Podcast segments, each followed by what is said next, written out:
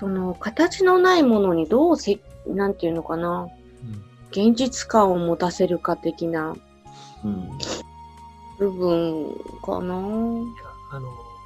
の間言ってはったでしょ、将来スピのことをやりたいな、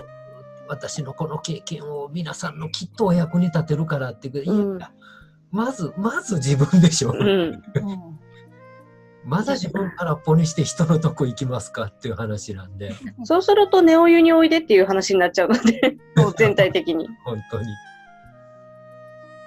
ネオ湯に来るとさ、ヒーリング能力なんていうの開花したり純度が上がったりして現実変わりやすくなるっていうのはあるよ。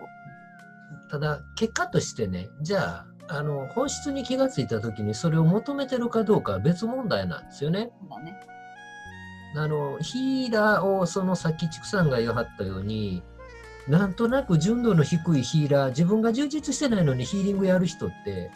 全部回避動機なんですよね。回避動機と目の前の、サッカリンだらけのお目玉欲しがる少年の急などうせなら純度の高い佐藤を使えやとか、だから回避動機としてのヒーラー業っていうのは自分が空っぽだからやるわけじゃないですか、自分が満たされてる時にあんまりヒーリングやりたいとか思わないんですよ。確かに。でそれを名を超えてヒーラーっていう職業を選ぶ人らって本当に純度が高いので、受けるんだったらそういう人ですよね。でかいよ、どう爆発するか分かんないけど純度は高いよどうなるかは知らんけど誰か雇ってくださいじゃあ結局純度が高い人って群れないんですよ、だからその辺がはっきり、もっとはっきりするんでしょうね、これからね、無料ヒーリングとか無料リーディングとかってみんなやってて、なんとなくやってる人がお金を稼いでたりとかするから安易に稼げそうだからって参入する方もとても多いと思うんですよ、結果なんだかよくわからない念だけが送られてくるみたいな変に共鳴すると怖いね、じゃあ気持ち悪くなるし、なんていうのかな、初期費用なく誰でも簡単にできちゃうじゃないですか、今日からやりますって言えば、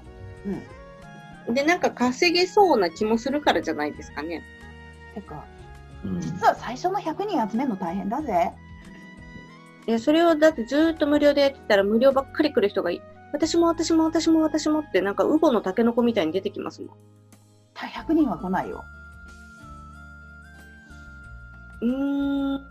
無料で何回かやってれば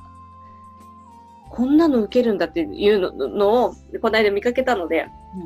それがまあ何回かに分けて100人ぐらい集めてました。なるほどね。やっぱり、健在、そうか。いらっしゃることはいらっしゃるのね。そう。